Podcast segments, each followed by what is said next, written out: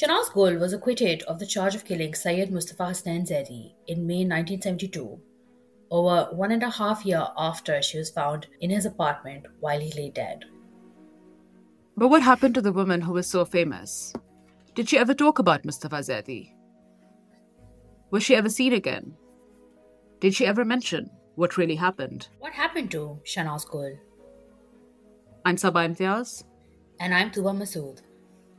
And this is Notes on a Scandal, Season two, The State versus Shahnaz Gul. Welcome to the finale episode of this season of Notes on a Scandal, as well as of the podcast itself. It has been quite a journey to get here, Tooba.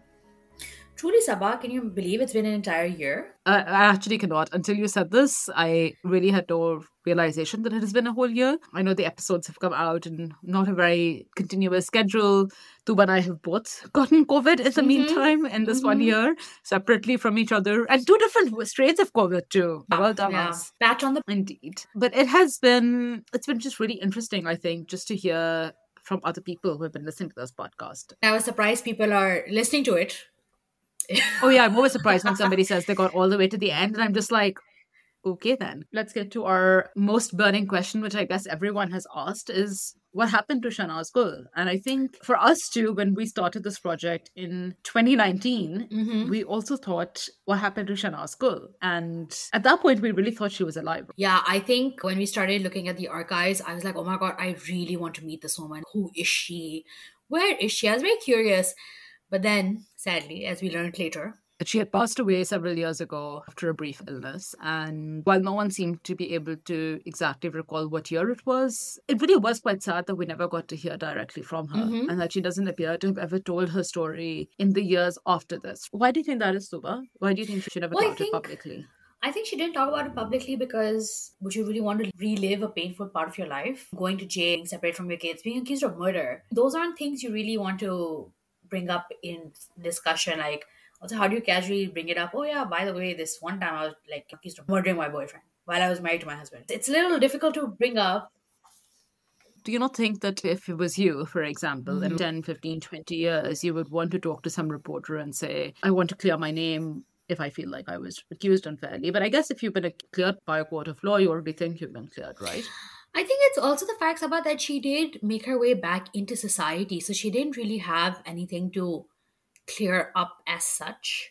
Like, people did embrace her. So Saba, what do we know about what happened to her once she was acquitted? So it's nineteen seventy-two. She walks out of the court and mm-hmm. there is no case against her. The state tries to file an appeal in the High Court and doesn't get anywhere with it. And obviously the country has changed so much in nineteen seventy-two, right? After the war, there's just a completely different environment and landscape. And obviously the travails of Shahnaz and Mustafa are certainly, it was a distracting episode, but it's over now. And so what happens to Shahnaz Gul is that, might be surprising or might not be, Shahnaz gets right back into Karachi society. How does one do that? I think that to me has been a real, like a really big question mark. How does society embrace you back? Does society have short memories, memory span? Or how could something like that just happen? I mean, everyone, the way they talked about her, and like the media really just tarnished her reputation. Are we forgetting that Mustafa also called her the Christine Keeler of Karachi? People just forget everything? There's one thing that did people in her social circle ever really believe the allegations, right? Being accused of exchanging sexual favors for your husband is certainly not something that was not unheard of in Pakistani high society. And so that's not a crime. The treatment in the press was probably largely in the Urdu press, not the English press. And you can dismiss that as some kind of tabloid, scurrilous nonsense. Mm-hmm. And I think what really also, Tooba, makes a big difference is who is doing the embracing, right? Firstly, mm, yeah. Shahnaz is not some high-flying socialite, right? She was yeah. not so powerful that there's like an automatic entry involved. I think a lot of this really depends on like if she was seen with the right people again. And so it gives a signal to everyone that it's kosher to invite her now. Mm, yeah, like I think it's also important for us to remember that Shahnaz was on the periphery of high society. She wasn't actually a part of high society itself. So if they have no issues and they are calling her back and they're still hanging out with her and inviting her to parties, like it is like a green light for everyone else that, you know, okay, yeah, she isn't a social pariah. We can hang out with her. We can see her socially. Exactly. And if she's welcomed back into the homes of people who have influence and kind of the women or men who make these kinds of decisions mm-hmm. for everyone, then why not? And also then If you, for example, really believe Shahnaz's version in which she didn't know what had happened, that mm-hmm. she having an affair was not a crime and so many people were already having affairs mm-hmm. and she got caught and it was a horrific scandal and yes, but it wasn't of her own making, right? She's not the one who called in the cops and said, please come in and see mm-hmm. what's happening in this apartment. If you believe really that Shahnaz is, again, as you said, she spent all this time in, in prison, was away from her children, why not come back into society? I agree. So if she was welcomed back into society, it means that she was seen at parties all the time. Yes, she was. That is what we've heard when we've interviewed people. Several of them mentioned seeing her at parties, at dinners, lunches. I have to ask you this. Yeah. And we've asked a lot of people this, which is why I want to ask you this as well. So let me just do a little introduction. Is that mm. we've asked people when they saw Shahnaz, did they ever talk about what had happened, mm. right? Because obviously the only reason they knew Shahnaz is because of, of the case, and no one ever brought it up. Would you have brought it up? one hundred percent yes. So wait, let's paint the scenario. You've gone to the house of, I don't know, X and Y for a dinner. Yeah. And it's like a sit-down dinner or whatever, or drinks or something. And yeah. then you see this woman who you recognize from the paper. And yeah. somebody introduces you as, this is Missus Salim. And what are you going to say? Oh, hi, are you the one who was accused of murder? I'm not that tactless. What would you have done? I would have made my entire evening about her. I would have stuck with her. I mean, like, I would have been that annoying party guest. I would have been that annoying party guest. But I would have only done it for someone like Shahnaz, because I feel there's no information about her. Nobody wants to talk about her. There's virtually nothing except for what we've read in the papers and little tidbits people have shared with us. So for me, I'm extremely curious to know what she was like as a person. In my head, I know this sounds a little weird, but in my head, I have a certain idea of, or I've imagined, like, you know, what she sounds like. She's probably someone who sounds very sweet, has a very nice, calming voice, and obviously to go with her amazing good looks. You know, her mannerisms are probably very gentle. So I have this image of this woman in my head, and if I ever saw her at a party, I'd be like, I want to know her. I want to know more about her. Oh, so you would totally try to become, like, make confidences with her and somehow get to become her best friend, right? I would try my best to be her best friend. For sure. But, but can't you imagine that people must have tried to pull this on her? I feel like at that time, maybe not. Maybe not immediately after, because I feel like society is also very hypocritical. So I feel like while everyone knew what was going on with her, who she was, no one would have made a direct contact with her like that at a party. Maybe like mm. they would have asked people about it later or discussed it when she's not around behind her back. But I don't think anyone, until unless they were very, I don't want to right. You? Yeah, yeah, that, that. I was going to go with bold, but yeah, I don't see a lot of people asking that. However, I do feel that maybe later in her life, maybe by the nineties or something, like when it would have gotten old. But it's like, imagine if we this had happened and we were like young people in the nineties, if we were in our twenties or thirties or nineties, if we'd met her, she would have still been curious to us, right? Because we'd be like, oh, this case, we heard about it growing up, and now this woman is right in front of us. I would be curious to ask her, and I'd be, I wouldn't obviously ask her if she killed Mustafa, but I would have wanted to know what it was like, how she felt about the coverage, what she's done after that. Like, I'd be very curious to know. But I think also there's a sense of, as you said, like, why bring up something so painful? Mm-hmm. And if you already have gauged from a person who, you, as you're saying, is, and this is what everyone has said, that she was really nice and that she mm-hmm. had really incredible mannerisms and she was very gracious and a mm-hmm. lovely host. And so then why would you spoil the mood by bringing something up that clearly is very painful with no real benefit to you other than satisfying your curiosity? I think the case itself was quite important when you look at it in terms of the country's history. Mm. Like, for example, one of the things that really struck me when you were going through the archives was the fact that your country is literally at the brink of civil war. You have this, you know, natural disaster that's happened. Yet she dominated the national pages, national pages, tabloids, every, she was everywhere. Like, to me, that really sets a tone of what, how West Pakistan viewed what was going on in East Pakistan. Oh, one hundred percent. Think? And you can see, yeah, one hundred percent. And you can see that's not the case in the East Pakistan. Mm-hmm. Even in the initial coverage, it's a very it's very limited, the kind of stories mm-hmm. that are run. Of course, we have not looked at every single English paper that came out in East Pakistan in the nineteen seventies, but certainly West Pakistan is completely dominated by mm-hmm. Shahnaz, right? At the expense of what's happening in East Pakistan, exactly. both with the coverage of the cyclone that happens, as well as with the election result and the civil war that ensues. And yeah, one hundred percent, obviously, it's a completely misplaced sense of priorities, but also what the mentality was, right? Like, they never thought it was, they never understood or they never wanted to understand what was happening in East Pakistan. So if you don't think that their demands are valid or what is happening there is valid or even really happening, even now, what, fifty plus years later, people have such a sense of denial over what happened, like willfully. There's enough yeah. evidence literally like displays of skulls in the museum in Dhaka to show you what happened. And if people are ready to deny all of that, then of course, when you're going through it, you can easily say, well, this didn't happen. And so, of course, like the political crisis happening in a part of, your, of the country you've never really accepted as your own anyway, certainly has less mm-hmm. impact than the scandal happening in the house yeah. next door yeah. for some people, really. And that's true for all news coverage too. But for sure, like I remember when I was in uh, university, a professor of mine said that you're going to care more about the person dying in your street rather than the one hundred children who are going to be dead in Syria. And I completely understand where she came from and everything and what she was trying to say. But I do feel like in this case specifically, I feel like the whole thing about censorship became so much real to me. Because when they talk about censorship, everyone only focuses on, say, the Zia years. They'd be like, oh, there was this guy who would sit in the office, like, this can't go, this can't go, this can't go. But I feel like censorship actually has been there for so long. Whether it's censorship imposed by the government, whether it's self-censorship, it still exists. To this day, both of us have worked in newsrooms and it's there. But this case really made me realize that, wow. Well, I don't know if it's so much about censorship versus a complete denial and also this like weird sense of West Pakistani nationalism, yeah, yeah. right? We talked about this in the last episode as well. I don't know that the Yahya regime is particularly censoring stories that are coming out in West Pakistani newspapers. They're essentially really towing the party line. You're right completely that censorship is often seen only in the light of the Zia regime, but certainly Bhutto was extremely critical yeah. of the press and often threatened them.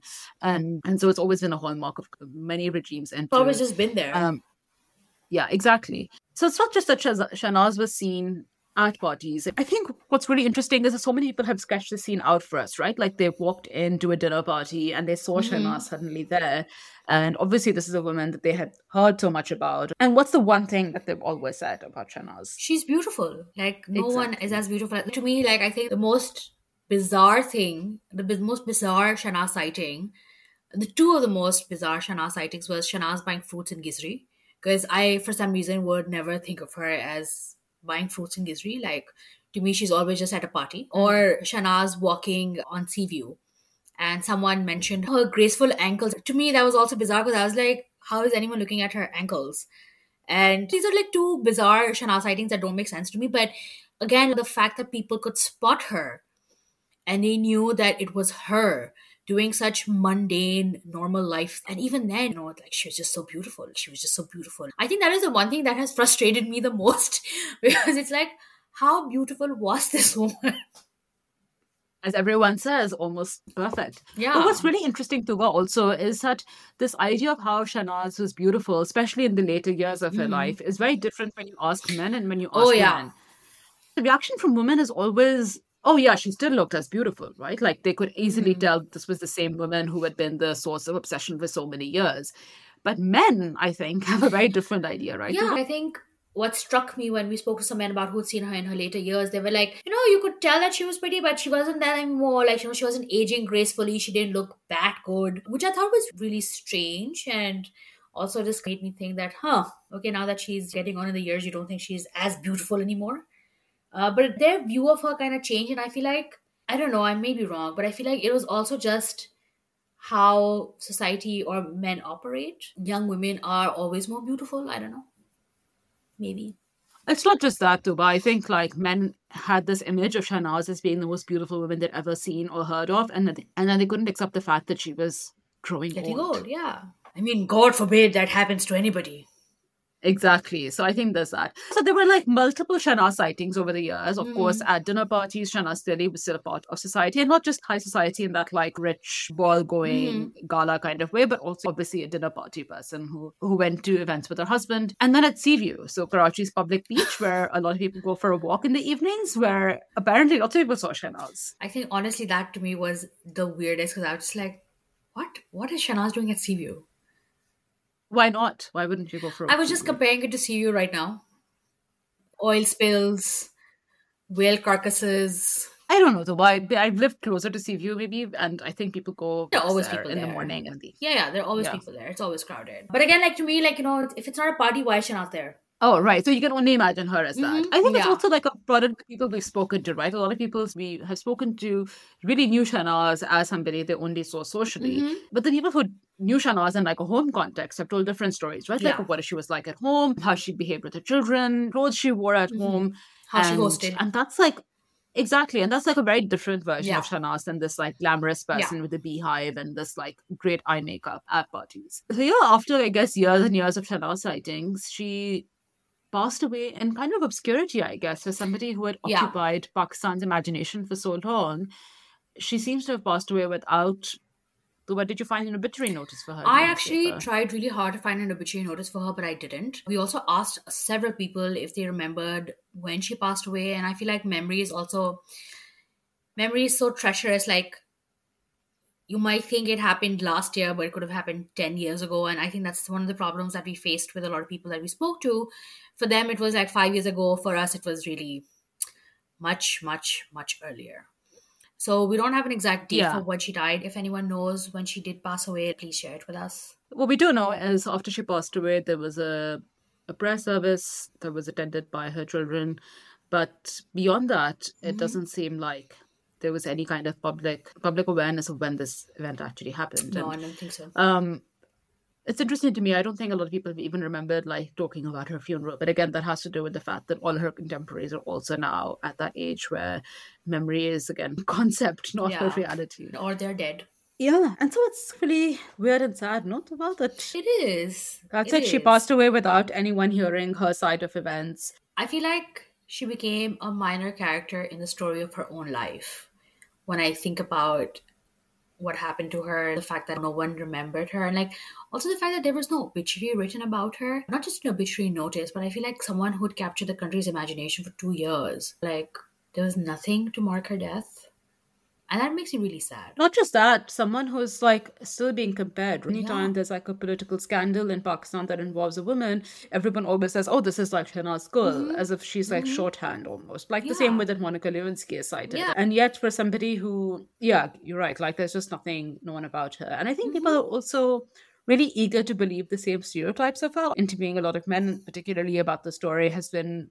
It's been really interesting because I think as the years have gone by, their version of her has become even more and more really entrenched. They can't see her as anything beyond some cold-blooded uh, sex worker, really, yeah. which has no, no connection to reality. And you see this every year when Mustafa Zaidi's death anniversary happens. We get tons of these like forwarded messages that people send around about Mustafa's poetry, et cetera. And it always includes the same version of events, which is a bit strange. Or you get these like reactions, people asking, why would you talk mm-hmm. about what happened?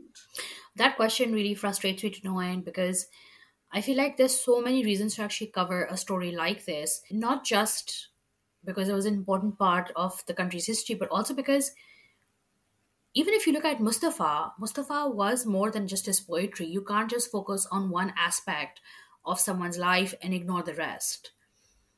Like, his poetry to me is just as important as all the other things that he did. And You you can't separate the two. Like, you can't deny that Mustafa did have an affair with her, that he probably did do all those things that she said and that we've covered. Like, it's not an alien came and, you know, took over Mustafa's body and that's the person who did all these things and Mustafa didn't. Yeah, I guess this idea of this eccentric, this eccentric bohemian artist has really yeah. lived on in the minds of people, where it's easy to excuse. It's not about affairs, I think. It's about the other stuff that I think people find is easy to excuse in the name of, oh, he was just like, he loved love, or he was obsessed. Yeah, like this something. Whole thing about poetic license. He had the poetic license yes. to do this. And it's actually, no, he didn't have the poetic license to do revenge porn on his girlfriend. Mm-hmm. I think what's people contain multitudes, right? And you can't reduce either Mustafa or Shahnaz down to the events of that night. Of like course, there's... of course. And I would hope that's what we've tried to do here with the podcast, is to is to look at all of these events with all of our very skeptical versions of the story, and also all of the evidence and looking at all the coverage again. Yeah, yeah, I think that was one of the things that we were so interested in ourselves, that I think we really did try to bring that through in our podcast. And I really hope that we got the message across. In the last few weeks, we have asked people to send us questions and comments and general thoughts and vibes about the yeah. podcast. And we're so thankful to all of you who did respond. We're going to take some questions now. Here's one, which is, why is our podcast in English and not in Urdu? And this is, I think, a question we've gotten quite a lot. Mm-hmm. Tooba, did you ever think about doing this in Urdu? I actually did not, because I've worked primarily in English. So I feel like for me, the natural language to do a podcast in would be English. While we would have, I think, loved to do it in Urdu, I think English was just easier. I know this is it's too large a stereotype, really, but mm-hmm. I think the audience that consumes a lot of literature content is already aware of Mustafa Zaidi's yeah. story. Whereas I think the English-speaking diaspora, whatever, have never really, don't really speak or read Urdu crowd. I'm going to throw in a bunch of stereotypes here. Have not heard of the story, right? And so I think for us also, it's introducing it to an audience that, that initially we thought had very little understanding of the story. And that's true, but I think we've seen like a merger between mm-hmm. the two audiences in some ways, right? Yeah, that yeah. people who are familiar with the story have come to the podcast, or people who weren't familiar with the story have found other things really interesting. What I found really interesting is that it's like we've gotten responses from people who are like our grandparents' age, but also our age and younger. So I like how we've been able to get a little bit of everyone from different age groups. Uh, yeah, so... I discovered that my, my grandmother actually used Shahnaz. I have to say I should have started researching this episode at home versus uh, doing yes, it the typical have. way. Indeed. Well, guys, ask your grandparents questions. Someone else asked if you know anything about Gul. I think we've already answered that question. He also said that there should be a movie or season on this case. Netflix okay. and Prime. Call us, Netflix. Hi, we're um, here. Another person, do you think this case can be reopened? Tooba, do you know if Pakistan has a statute of limitations? I actually do not know that, but I feel like it would be difficult to get this case reopened anyway since one is, the main accused is dead. I feel like it's also like just the way like how the documents, the evidence, everything is probably not there. So I think it would be difficult to do it on the basis of that as well. Yes, exactly. So while I don't know the question about whether Pakistan has a statute of limitations, what I do think should happen, and I very much hope that does someday, is that we need to make archives more accessible. Mm-hmm. Pakistan does have a law which requires documents to be turned over to the archives, to the National Archives, but it's extremely difficult to access them in Islamabad, at least from my experience from a few years ago. I don't know if it's changed. The condition that archives are in public libraries is deplorable in some places like Karachi, and dust. much better in it's but it's much better in places like Lahore, but the Punjab Public Library, I had to say, is the most miraculous place that I've ever been to, where people are helpful and you can get records digitized and there is an incredible wealth of material available. But I think the real problem is in the legal system, right? And mm-hmm. it's, I mean, we reached out to both the Sindh High Court and the Supreme Court multiple times to ask for records. So many the, handwritten letters, Saba. No, typed up letters that were sent by like courier to the registrar, please. And I wish, it's not like we're a politician who has the luxury of just scribbling off a note on a post-it and sending it to them. But I think what was extremely disheartening or and really, I think, bizarre was that we requested a copy of the court file from the Supreme Court, where Shahnaz had filed a case against the suo motu decision taken by the Sindh High Court, which is a landmark judgment. But we were told that we would not be able to get access to the file. And this was my favorite comment from the guy at Supreme Court's Karachi Registry, which was that even if Shahnaz herself was like requesting this file, she wouldn't get it, which like, I'm sorry, what? yeah, that was a, that was the day we learned so much about our system. Yeah. And to me, that's extremely bizarre. Yeah. If you're demonstrating a real and clear need for a public record, why would you not be allowed to get access to mm-hmm. it? It's, to me, it's completely strange. And then also Tooba, people who are like sitting on archives in their own homes, what the hell are they doing? Just don't want to share, Saba. They just don't want to share. And I think that is another thing that, that we came across, and it was just like, why? I want to be buried with them. Probably. I have like various levels of anger with changes which language I speak in. Like, and also I'm going to say this, my pet peeve is people who post archives with no like sense of what date this was in and where it was from and like where the next is and like place. Like it's literally the page is the date is printed on there. Here's a delightful theory. It's that this person doesn't think that Shahnaz killed Mustafa, but that she was going to break it off. But he was too into her and the idea of them being in love, and that Mustafa decided to kill himself and tried to take Shahnaz down with him because of her lack of faithfulness. Hmm. We've gone into this many times, right? Tooba? Yes, Saba, we have. Uh, and while I do feel that this could be it. For me, it's not. I mean, you know what I believe. Yeah, I just feel like it doesn't fit. I'm sorry, I'm going to go into conspiracy theory again.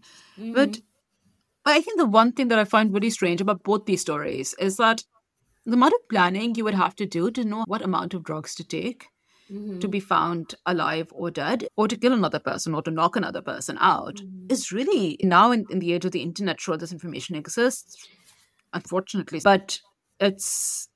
It's really bizarre to me that you would be able to do this. You'd have to call a pharmacist, essentially, or just guesstimate. True. And it could all go horribly wrong. So if the idea that Shahnaz did it and knocked herself out with sleeping pills, how could she guarantee she was going to wake up at a certain point? What if she woke up at five in the morning and then just sat there for four hours waiting for the cops to knock on the door? Like, okay, for me, it uh, it goes both ways, right? If Shahnaz did it, like, how would she have known? But then if Mustafa killed himself and wanted to like get her to pass out for a couple of hours, how would he know? I feel like it's like a guesstimate, because honestly, there's no other way of doing. Both of them weren't pharmacists. And until unless they like really went the extra mile to plot this, going to a pharmacy or talking to a pharmacist, which we don't know, uh, and I'm sure they did not. But yeah, to me, it, it is a guesstimate, and it, I think, goes both ways. Like, though those are two holes in both both theories. Yeah, as one person has observed, that either one of them could not have known when they would be discovered, and yeah. Thus the idea of timing the drug seems redundant. one hundred percent agree with you. Yeah. Oh, another person, suspicion that there was a third party hired by Shahnaz's husband to murder Mustafa, whose overt activities were becoming too socially problematic. And then this way, Shahnaz also gets framed as, and this is his revenge. So, ooh, very dual. Like, I love this like little dual thing. So, Salim first hires somebody to kill Mustafa, because mm. and then gets his like socially problematic stuff out of the way because he's threatening to expose society mm. or whatever. And then also gets like revenge on Shahnaz, who's for sleeping with Mustafa. Love it. Excellent for a Bollywood movie. Excellent. It's just like I, Salim I, is not capable of this, right? I feel like what we know of Salim, like, It is, it's just not him. I feel like if there was a third person hired, Salim and Shahnaz were probably working together. Um, and that's what they would have done. I don't think, like the fact that Salim stayed with Shahnaz after the whole thing, and he was quite supportive of her during the trial as well. So I just don't, I just don't think he did it. It sure. would be a great cover, right? Meek-mannered sure. husband. For sure. Does all of that. I mean, again, like in a, in a crime th- horror thriller movie, for sure this would have happened. Um, then there's someone else who also has a theory which says, for what it's worth, I think Shahnaz was the killer. Uh, while Saba thinks that I made a fake account to send this question, uh, this theory to us, uh, it is not.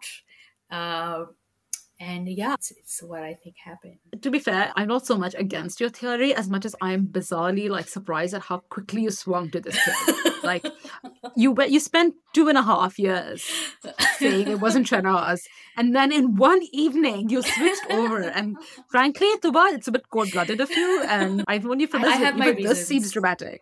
I have my reasons. You, you switched so quickly, Tooba. All right, thank you everyone for um, these questions. And I think also over the last year, people have sent us off and on really nice messages and questions and comments on Instagram and Twitter and on WhatsApp to our private numbers, and all of that has been really wonderful. It has been a three-year odyssey to get this, to get all of this material. Three long and, years. Yeah, and a whole pandemic and mm-hmm. multiple sicknesses. So the whole case of Mustafa and Shahnaz is two years, and yet it could take us decades to really explore what happened. In nineteen seventy-two, the case of the state versus Shahnaz Gul finally came to a close, but in our imagination, it hasn't.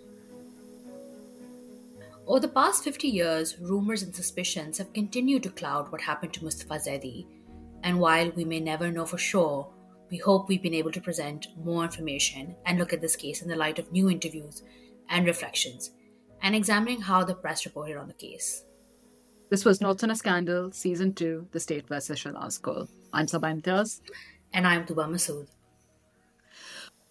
We have a lot of people to thank. Firstly, Anvir Heather, who was, I have to say, a miraculous godsend, who gave us the court files. And I'd also like to thank Bukar Hussain for pointing Tanvir our way. It was it was an incredible help, and I can't still believe this happened. I'd also like to thank uh, Mina Malik, who voiced the headlines that you've heard in various trailers, as well as Bilal Tanvir, who voiced one of the poems, and Shima Kermani, as well as Zaheer Alam Kidwai, for giving us access to a recording of the Mustafa recital. We'd also like to thank our guests on this season, Doctor Sumaya Zaidi, Sara Malkani, and Doctor Soha Vaseem.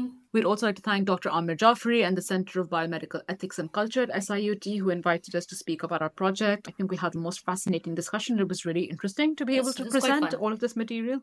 It was really fun. It would have been much funner if I had been there in person. It was fun. We'd also like to thank the Center of Excellence in Journalism at the I B A, where we recorded our first season. Um, I'd also like to thank Maria Maru for her advice throughout this podcast and suggestions for various episodes. Uh, thank you so much. And lastly, it's been a journey and an honor. And thank you, Saba. I thank can't you. Believe it this is happening.